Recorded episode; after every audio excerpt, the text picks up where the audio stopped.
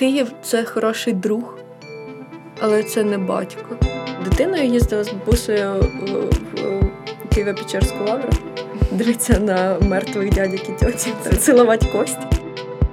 Я обріла чувство стида великого за те, що е, до того, коли люди втрачали дім весь цей час, мене це взагалі не стосувалося. І 24 числа вже всі пройшли отак, от повз декілька днів, проходили повз наше вікно, техніка. Пожалуйста, ви маєте право так думати, але ви не маєте права запрещати мені балакати так, як я хочу. Мама, я дарую тобі оцей узор варення на сирниках. Усім привіт! Це подкаст жителі Києва, проєкт про історії людей, які закохують у місто і впливають на його зміни. Адже саме люди надають вулицям сенсу і творять його таким, який він є. Мене звати Богдана, і ми починаємо. Сьогодні у нас в гостях артистка Чуприненко, акторка театру та кіно та співачка.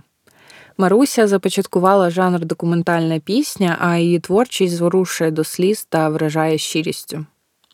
Ми поговоримо про становлення Марусі, життя в Києві до та під час повномасштабного вторгнення. Будемо говорити про дитинство, життя в селі та Херсонщину. А ще Маруся поділиться з нами своїми улюбленими локаціями і музикою Києва. Привіт, Маруся! Вітаю! Дуже раді тебе тут бачити сьогодні. Я дуже рада тебе тут бачити сьогодні. Я е, коли описувала все, про що ми будемо говорити, я згадала, що ти умовно винайшла жанр документальної пісні. Про це багато написано в інтернеті, але хотілося б, щоб це прозвучало від тебе. Може, ти щось додаси. А що таке взагалі ось ця документальна пісня? Документальна пісня. Це саме чесне, що я можу зробити з творчістю, з текстом і з музикою. Це щось, що навіяно не фантазіями і придуманням, а рефлексією і ну, поглядом на себе, на те, що ти пережив, на те, що в тебе є. От нещодавно в Тіктоці мені написав військовий, що дякую вам дуже з ваші пісні, чи не могли б ви написати веселу пісню про Збройні Сили України? І я думаю, sorry, man, я не можу, бо я нічого не знаю про Збройні Сили України. Ну, я не знаю, що я можу написати. Mm-hmm. Я можу написати веселу пісню про донати, тому що я збираю донати. Ну, але не про Збройні сили, на жаль. Отак. Це документальна пісня. Ти працюєш зараз в малому театрі, і ти працюєш там з 2018 року. Ви знаєте про мене більше, ніж я про себе. Да, Ми можемо багато написати. Якщо треба автобіографія, займемося. Чи просто біографія. А чим ти взагалі займалась до роботи і окрім навчання в Києві, от з моменту, як ти переїхала до Києва? Нічим, бо коли вчишся на акторському, то складно чимось ще займатися перші три курси, так точно. Бо у нас заняття були з 9 до 9, і ну, ми нічого не бачили, окрім гуртожитка і універа, і театрів, які нас водили всіх разом. А потім на четвертому курсі в тебе стає більше вільного часу, і ти такий: ого, я живу в Києві. І ти навіть не знаєш, що робити. Ну, ти не знаєш, що робити з цим вільним часом, бо ти звик, що ти постійно зайнятий. Ти такий, а це треба кудись піти, напевно, а куди? А що тут робити? взагалі? Де я? От я вчилася, вчилася, і коли була на магістратурі, то вступила, пройшла конкурс в театр, угу. почала працювати. Все. Окей, а яким тоді було це студентське життя? Повним алкоголю і кутіжа. Ти жила в гуртожитку? Так. Так. І я обожнюю гуртожиток, тому що він дав купу знайомств, і люди, з якими я зараз спілкуюся і дружу, вони з гуртожитку. Тобто ми вчилися на різних спеціальностях і мали якісь різні ну, ем, досвіди до того. Але гуртожиток нас дуже зблизив, і це якась абсолютно інша форма існування, спільності такої і впевненості, що все буде окей. Чого б в тебе не було в кімнаті, ти завжди знайдеш це в гуртожитку, mm-hmm. в когось іншого. Було дуже класно. Але дуже складно. Ну, навчання мені давалося дуже складно, і це були якісь постійні питання, чи правильно я роблю те, що я тут стараюсь бути, а ти ще й дуже багато ну, витрачаєш на це ресурсу, і тобі стрьомно, якщо ти витрачаєш його типа, не туди. І це було навіть от після четвертого курсу, коли ми ходили всі на прослуховування в театрі, всі разом курсом, то я теж не могла зрозуміти, чи хочу я насправді працювати в театрі, чи я ходю сюди просто того, що я дуже багато витратила зусиль уже, і треба все-таки мати якийсь результат. Бо мені було дуже страшно. Ну, так, е, театр, образ театру він має е, під собою дуже багато якихось е, там. Іти по головам раді ролі, якісь там, не знаю, інтриги, розслідування, секс з колегами, що таке, ну якесь страшне. І те, що треба вигризати собі роботу, тому що конкуренція сумасшедша. І я думаю, я взагалі не, не про конкуренцію і не про вигризати. Ну, що я буду там робити, але Бог благ, то кажуть, і малий театр найкращий театр в Києві. Ти з Новомиколаївки, з Кадовського району Херсонської області. Зараз знову буду поражати тебе е, нашими знаннями. Вже, я вже поражена. життя. Що ти в 9 класі переїхала в Одесу вчитись. Вау! І навчалась там в училищі. Це дуже приємно, якщо чесно. Да, А потім тебе зацитую: е, Бог привів в Київ. Так і є. І ти вступила в Карпенка на бюджет. А який це приблизно рік був? 14-й. 14-й. Так, ще були були розібрані е, Майдан і Хрещатик, коли ми приїжджали перший раз весною. Перед е, вступом, перед екзаменом в Карпенка треба прийти на консультацію, щоб тобі дали допуск до іспиту. Угу. Ну, Це взагалі до сих пір для мене так дивно, як це співпадає історичні ці періоди з моїми життєвими циклами. просто. А яким тобі тоді Київ здався. Цікаво, що ти приїхала саме в такий е, період. Е, Дуже важливий, напевно, не, не стільки навіть і для становлення Києва, але й важливий для становлення України як такої, якоїсь нової. Пам'ятаю враження свої романтичні, якісь ми йшли по Хрещатику, і я була вперше в дорослому віці в Києві. Я е, дитиною їздила з бабусею в Києво-Печерську лавру дивитися на мертвих дядьок і тьоті, на кості, цілувати кості. А мені здалося, що це якийсь трюфільний трюфельний торт. Вся е, архітектура хрещатику, вона була така однакова. Ну, тобто, Бо е, через те, що я становлювалась в Одесі, і оцей підлітковий вік надивленості і такої жаги і спраги до всього він був в Одесі, де все дуже різне, і різні mm-hmm. ну, регіони маленькі в місті, побудовані різними країнами, різними людьми, різними архітекторами, то це таке єдинство. І ще й така радянська ця архітектура, mm-hmm. яка до того мені не була знайома вона мене так поразила і так сподобалось, що воно все таке цільне і таке, як торт, як кусок торта. А ще я пам'ятаю, що ми е, вийшли з золотих воріт, і треба було дійти до е, Карпенка на Ярвалу. Mm. І ми йдемо. Думаю, бо я звикла ж їздити на маршрутках, а вони зупиняються дуже часто, прямо там, де тобі треба. Тобі не треба далеко йти зазвичай. А ми так довго йдемо. І я питаю своєї подружки, яка другий раз поступає, коли вже буде цей універ, чому ми так довго йдемо від метро. А тепер я думаю, господи, це ж взагалі дуже близько порівняно з тим, як можна жити далеко від метро.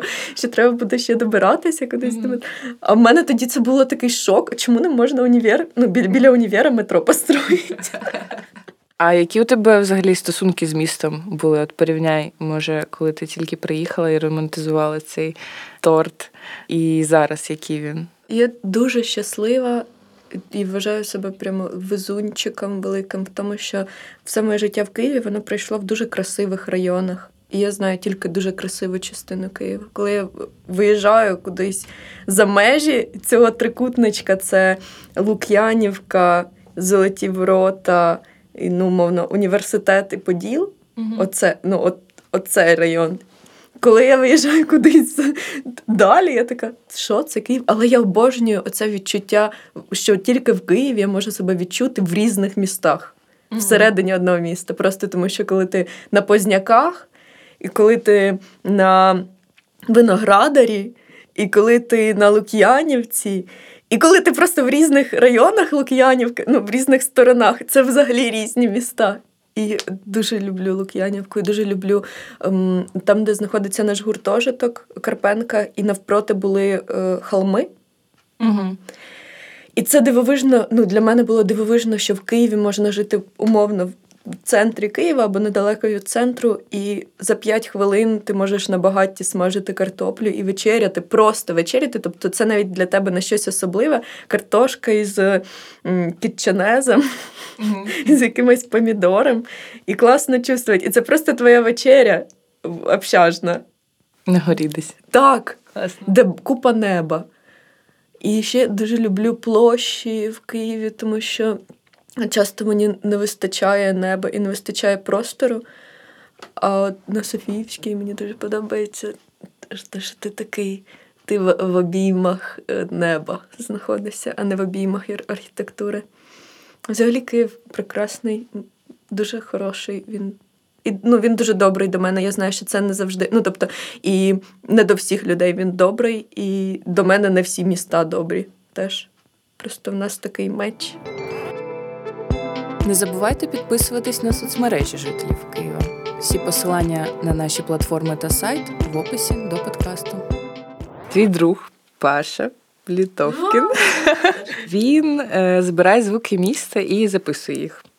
Як для тебе звучить Київ? Щас я подумаю. Пощущаю. От е, Київ звучить в жовтні в кінотеатрі, коли сидиш і чуєш метро під собою. І дуже київська точка. Бо ну, для мене жовтень це Київ, метро це Київ, а і вони так добре там. І е, кашта, листя каштанів, яке оце зараз вже поупало, і воно звучить не так, як другі листя. Mm-hmm. Ну, І ще їх е, віддаляє трішки один від одного період часу, тому що листя з каштану воно раніше набагато падає, ніж потім жовтіє, і ну, жовтіють інші дерева. І оце теж дуже київський. І просто коли ти сидиш і тихо, і вітер сам цим листям грається, і оцей звук це дуже київський теж був би. Я ще нещодавно зараз ти сказала про каштани і подумала, що я останнім часом почала дуже часто чути, от умовно сижу десь в кав'ярні і падають каштани. Так, і ти весь час думаєш, коли це в каштан впаде на мене. У тебе ще є пісня Місто моє. Є. Да. І там е, ти співаєш про кудрявський спуск, до речі, і е, рибальський на контрактові для побачень і поцілунків. Підйом по кудрявському спуску. Рибальський на контрактові для солодких міських побачень. Але я впевнена, що в тебе ще якісь визнач... знакові для тебе локації в Києві.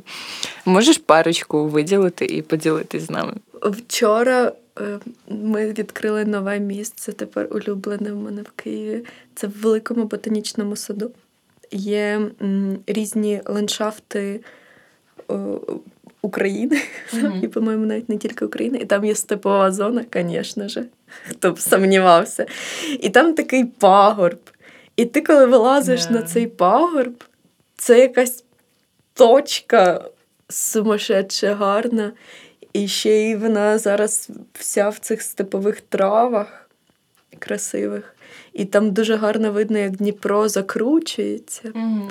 А з іншої сторони, ці новобудови, які навіть приємно подивитись на них саме з цієї точки, ні, ні з якої іншої. І дуже гарно. А ще я люблю дуже малий ботанічний сад на університеті. Він дуже приємний, якийсь він такий. Там дуже смачні млинчики в Горькому. Ми туди ходимо на сніданки, коли не можемо щось собі приготувати зранку. Mm. То беремо по два млинчика і кушаємо в парку. Це дуже приємно. Ще думаю. Я дуже люблю вулицю Ліпінського. Це моя улюблена вулиця. Боже, це моя улюблена вулиця в Києві теж. Мгм. Я обожнюю. Там просто так спокійно, там просто добре. Зараз стало трішки гірше, коли повідкривались ці модні кав'ярні. Ще років п'ять тому було ще краще. Я уявляю, у мене там ще є улюблений балкон. Да. Він не виходить на велотрек. Будинок прямо поруч з ним, і там на першому поверсі на стороні вулиці є балкон. Він просто такий розмальований, якось графіті, там всередині розмальований. Там весь час музика грає. Ну, зазвичай, як я проходжу, та там весь час музика грала, да. От, і він просто такий класний. Київ тобі взагалі зараз відчувається домом. Київ це хороший друг, але це не батько. Ну, тобто тобі з другом приємно, і ти можеш з ним розслабитись, але батя тобі попу підтирав. Як ти думаєш, що чи зможе Київ стати? Чи ти навіть може і не хотіла б, щоб він став таким домом? Не хотіла. Ну, мені приємно е, мати такий, такі стосунки, такий формат стосунків з Києвом.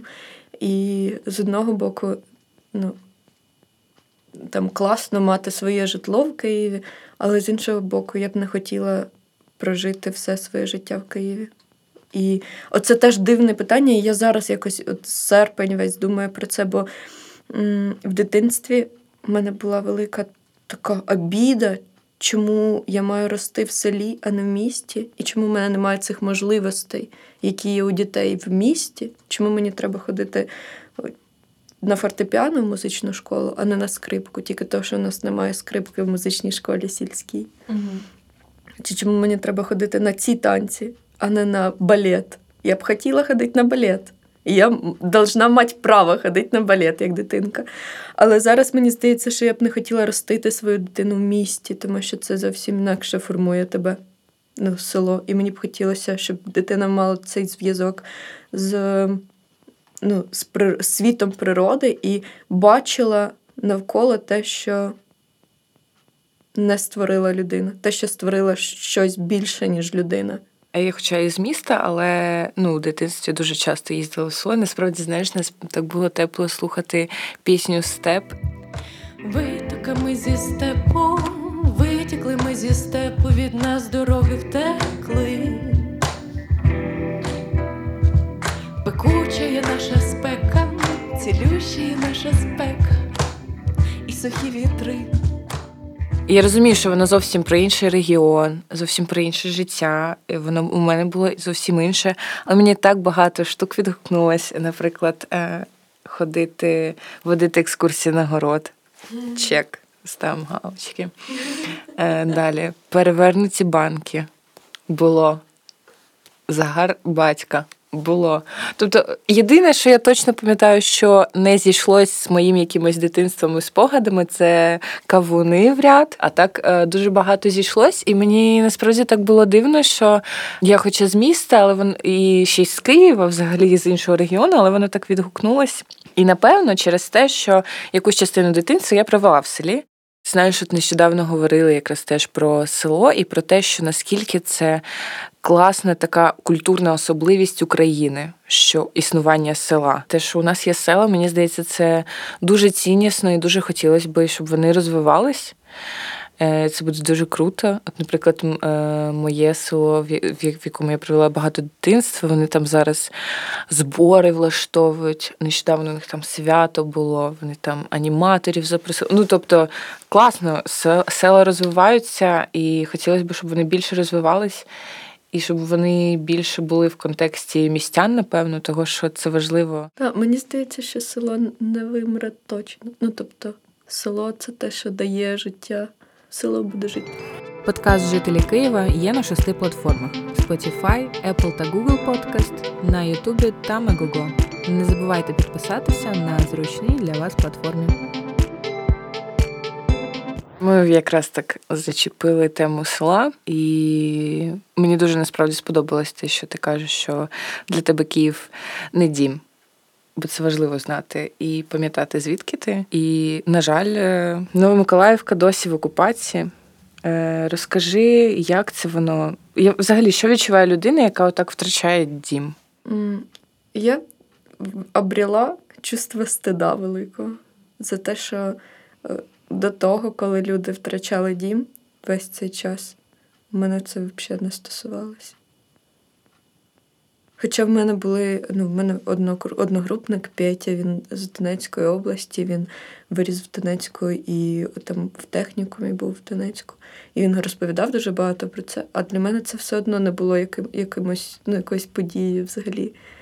І тому мені так хочеться зараз співати про це і говорити про це, щоб люди могли доторкнутися до цього досвіду, не переживаючи, щоб їм ніби не довелося це переживати через їхню байдужість, як мені. Я думаю, це цілком знаєш таке нормальне відчуття було. Ну, умовно, е, більшість е, людей, хто не не з Луганщини і Донеччини, е, вони до 22-го не знали, що таке війна.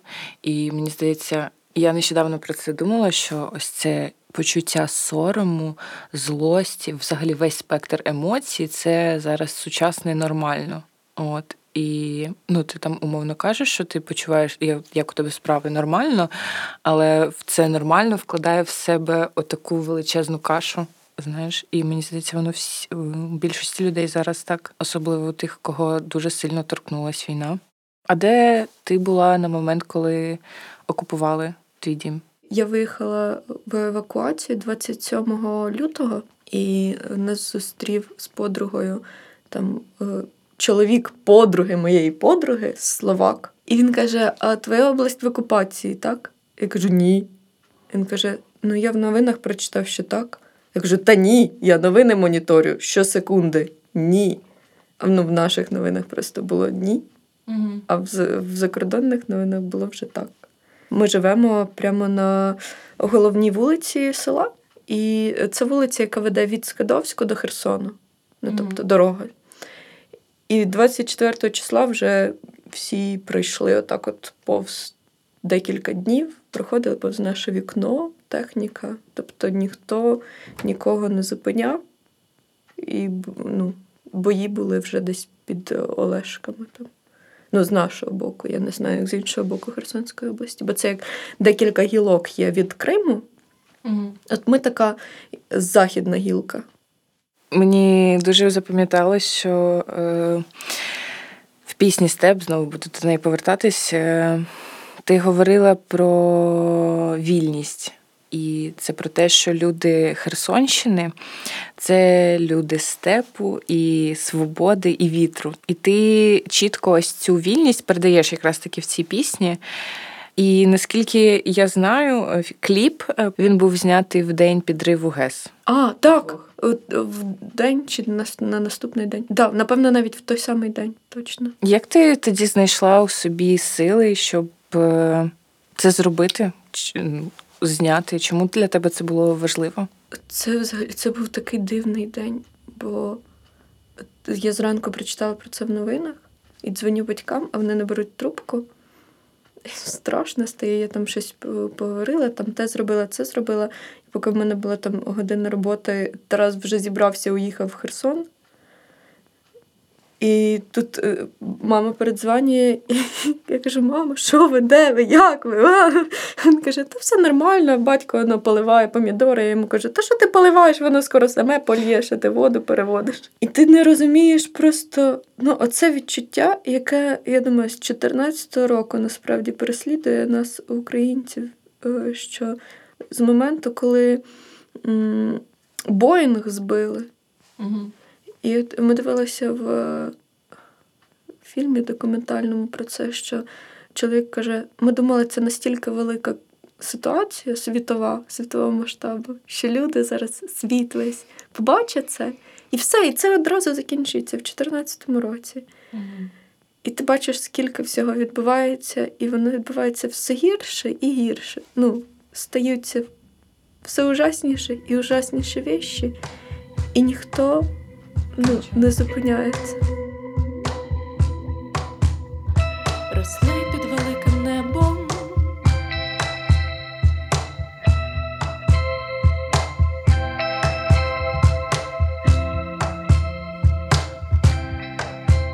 Тому очі наші так доволі звикли.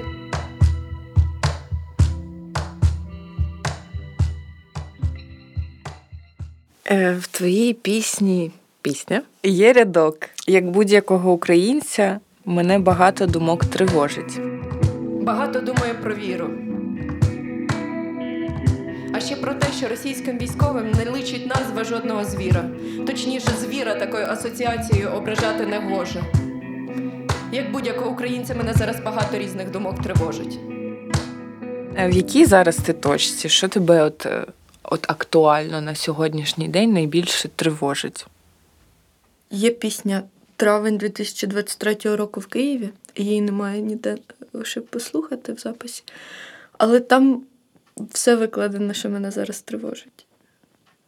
Наприклад, там є ем, про те, що е, я не можу бути щирою з подругами, які чекають чоловіків з фронту. Бо я не можу їм розказати, що вчора був хороший день, ми пішли в обід на пікнік, а завтра ми підемо в кіно. А на вихідних ми будемо танцювати на квартиринки, поки ви будете говорити з ним по відеозв'язку, або ти їхатимеш до нього в Краматорськ. Ну, це мене тривожить. Взагалі ем, тривожить е, ну, переживання цього війни в тилу. Ще прикол, от в цій пісні, пісні пісня. Я її написала весною 22-го, десь в травні. І там цей рядок про те, що в моєму голосі недостатньо металу, щоб він став зброєю чи стіною. І чим більше я дивлюся на людей, які зараз захищають нас, тим більше я розумію, що немає людини, у якої було б достатньо голосу, щоб він став металом, що це такі самі люди, як я. Ну, тобто дуже удобна позиція рішить, що ти суперсенситив, і тобі ну, не можна це робити. А є хтось, кому можна це робити. І так само є військові, які збирають квіточки, гербарії, чоловіки, які о, дивися, оце така квітка, вона дуже рідко зустрічається в цьому кліматі. Ну, це мене тривожить. Про життя в тилу на фоні того, що прилетіло в готель Одеса. Я таку якось написала е, штучку, якщо хочеш, можеш почитати. Давай. Це таке не вірш, не проза, ні, нічого. Я це назвала, щоб, е, щоб не плакати, я писала. О, клас. Це значить, до речі, в ту ніч, е, коли зранку прилетіла в Одесу, я не знаю, чула ти чи ні, десь зламалась, походу, сирена. І цілу годину вила. Та Я була в Чернівцях тоді, але е, та Тарас От. розказує. І в чаті у нас в районі. Так от, е, називається це щось нормально. Сон під поламану е, сирену, яка звучить фоном всю ніч, ніби кажучи містянам, війна ще тут, не забувайте. Хотіла фотку виставити, але в думках лише готель Одеса. Одеса з двома С. Готель, якщо бути точною. Вчора йшла на пошту через Софіївську площу.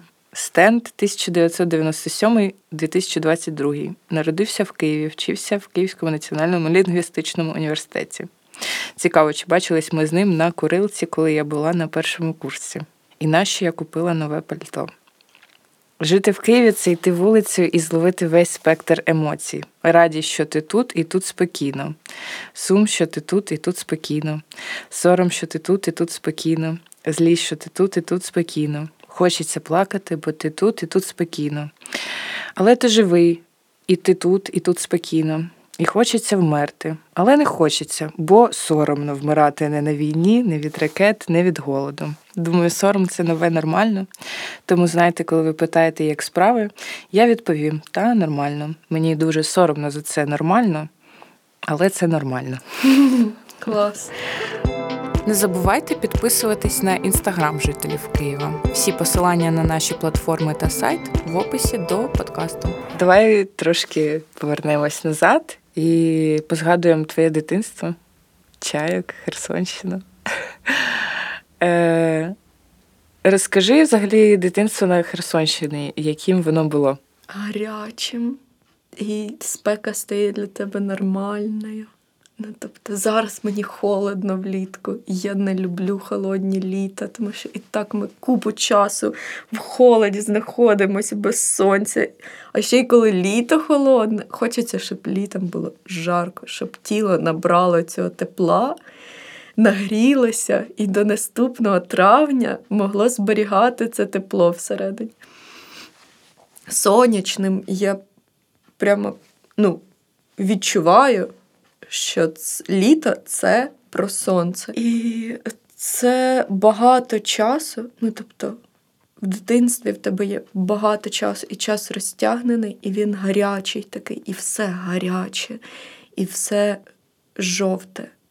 Ну, нема зелені. Бо степ Так, і навіть дерева в нас платани в селі ростуть, але вони теж вони в поляці, і ці світлі стовбури їхні, вони теж ну, жовті, такі, як тіло твоє. І тому це з пісні пісня, що всі відтінки з мого лиця можна знайти в полі між гладкою і голою пристаню. Я їхала просто з е, дому в Херсон. І ти проїжджаєш повз, повз ці населені пункти, і там теж ці поля. І в якийсь момент я сиділа біля вікна, і я побачила дійсно, що всі ці відтінки, які є в цьому полі, це всі відтінки з мене, з моїх з мого волосся. Що, а там немає дерев у нас тільки посадки, якщо штучно насаджені, або оливкові дерева. Таке, е, воно насправді не оливка, а лох називається це дерево е, е, вузьколистий. І там срібні такі тоненькі листочки.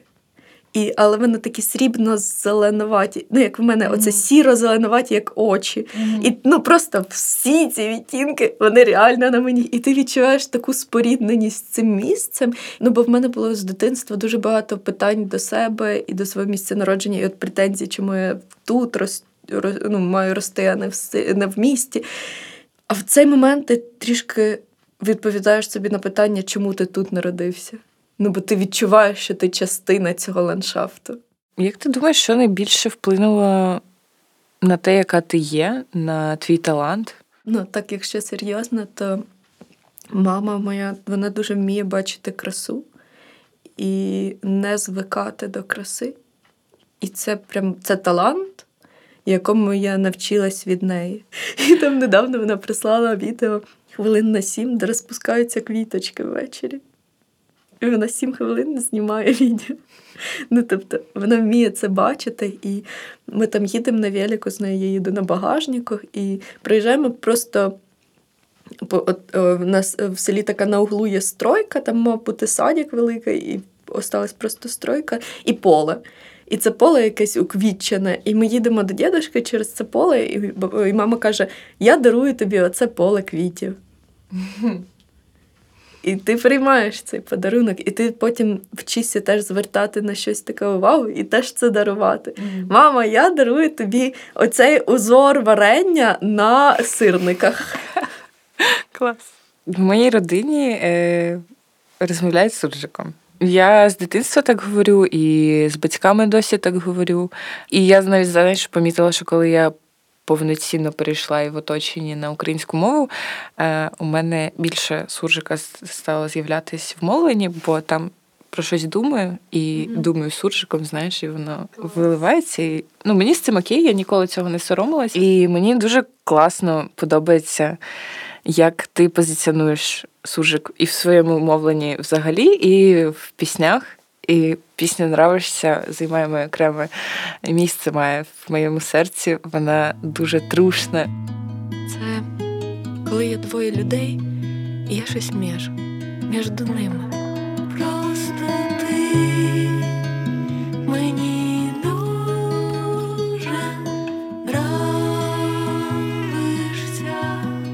І просто коли ти знаєш, чуєш настільки трушну пісню, ще й настільки трушною мовою, вона прям повністю все покриває. От я завжди посміхаюсь, коли слухаю. Е, Як взагалі люди відгукуються про твій суржик? По-різному і ну, багато негативу. Е, Суржик може не подобатись, особливо людям, які не стикались з ним. Ну тобто, якби можливо, це була далека від мене якась далека від мене стиль мовлення, і я з ним не була споріднена, я б теж казала: фу, зачем?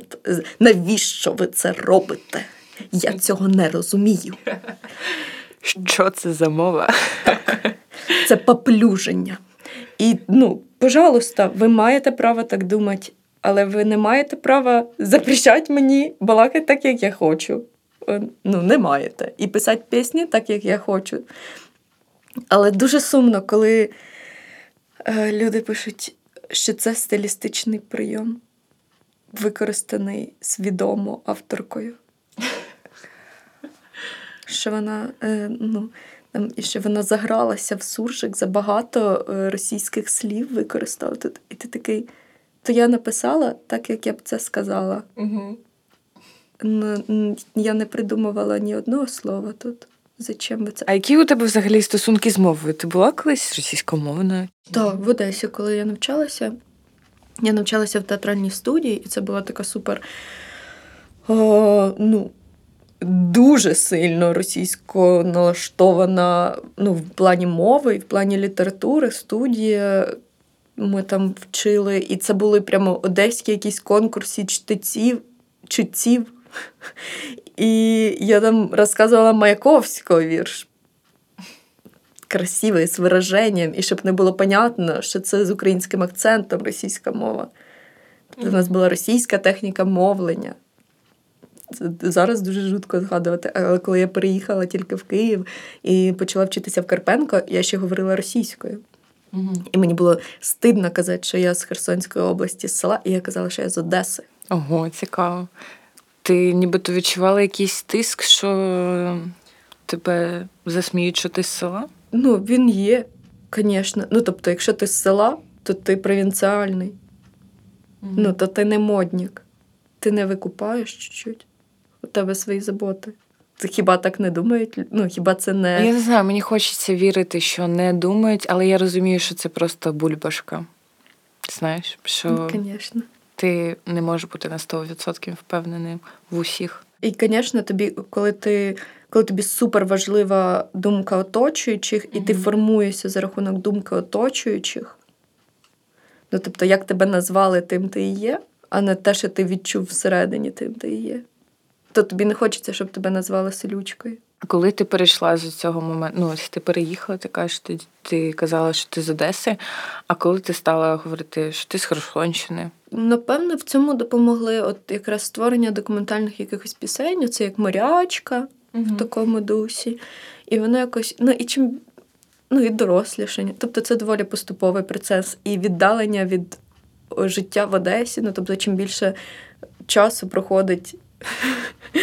І забувається цей досвід, там ці 4 роки, а все ж таки там 14 років більше, ніж 4 роки. І ще й на тобі дуже багато нашарувань, ти як е, цибулинка золота в цій обгорточці. Ну і ці всі нашарування, вони російської культури нашарування, того, що треба дивитися артхаус нашарування, щоб бути, щоб казатися умним і класним. Про те, про що треба говорити в соціумі, щоб казатися умним і класним, про те, що треба сказати, звідки ти, що ти з міста історичного класного, з культурою класною, щоб казатися умним і класним. І ти поступово, і це. Е, я не пам'ятаю на якому курсі я відкрила для себе прямо це і дуже в це повірила, що треба не нашаровувати на себе ще щось. Ну, тобто, не старатися заховатися, а навпаки, розкривати да, цю цибулинку і знімати з себе ці нашарування. Один з наших е, підписників, Андрій, поділився враженнями від твого нещодавнього концерту. Вау! Да, я хочу дуже зацитувати частинку його повідомлення, яке мене дуже уміліло. Е, Маруся то про справжнє, яке торкає кожну струну душі. Цей концерт, як і інші її виступи, був зворушливим, чуттєвим, глибоким, доступним для глядачів, е, з яким у Марусі досить, досить відвертий контакт. Тому складається враження, що вона співає саме для тебе. Було дуже емоційно. Мій улюблений момент. Було дуже емоційно. Я запросив своїх друзів, і в якийсь момент здавалося, що ми на Титаніку, який піде на дно, якщо не зупинимо той потік сліз. Да, там він потім писав, що е, на допомогу прийшов Тарас, який роздав серветки по залу. Е, Як думаєш, чому твоя творчість у людей викликає саме такі емоції? Може, то, що нам всім хочеться відчуття, що ми не самі. Ну і коли е, хтось ділиться з тобою щиро чимось, що в тебе теж сидить в тебе є це відчуття. Але це не зас... ну, я не думаю, що це така прям моя заслуга. Це заслуга, в принципі, цього, ну, цієї взаємодії з людьми. Ну, і круто, що є ці слухачі, які вміють теж підключатися це і вміють щиро це слухати, да, те, що я чимось ділюсь, і теж це переживати. І з-за цього створюється цей феномен. Ну, що воно таке неформальне, виходить, а якесь глибоке. Ну, тобто глибина вона не може йти тільки від одної людини. Вона створюється те, що є люди, яким це треба, і які можуть підключитись до цього. У жителів Києва є ютуб канал. Бігом підписуйся, став вподобайки, а також дзвіночок, аби не пропустити вихід наступного епізоду. У нас ще є така рубрика е, Мапа героя нашого. Але у наших музичних героїв ми любимо питати локацію плюс трек якийсь. Ти можеш виділити зараз, подумати е, якісь такі твої улюблені локації, чи просто знову ж таки важливі для тебе локації, які у тебе ще й асоціюються умовно або з твоїм якимось треком, або з якимось будь-яким іншим. Ну, Кудрявський спуск це пісня про верблюда. Бо я йшла по Кудрявському спуску і написала пісню про верблюда. Ще дуже люблю вулиці Січових стрільців. Бо теж, коли жила на Лук'янівці, вже не, на, не в гуртожитку, а в іншій частині, то ходила з театру, отак от на Лук'янівку пішки, і слухала там Бьорк.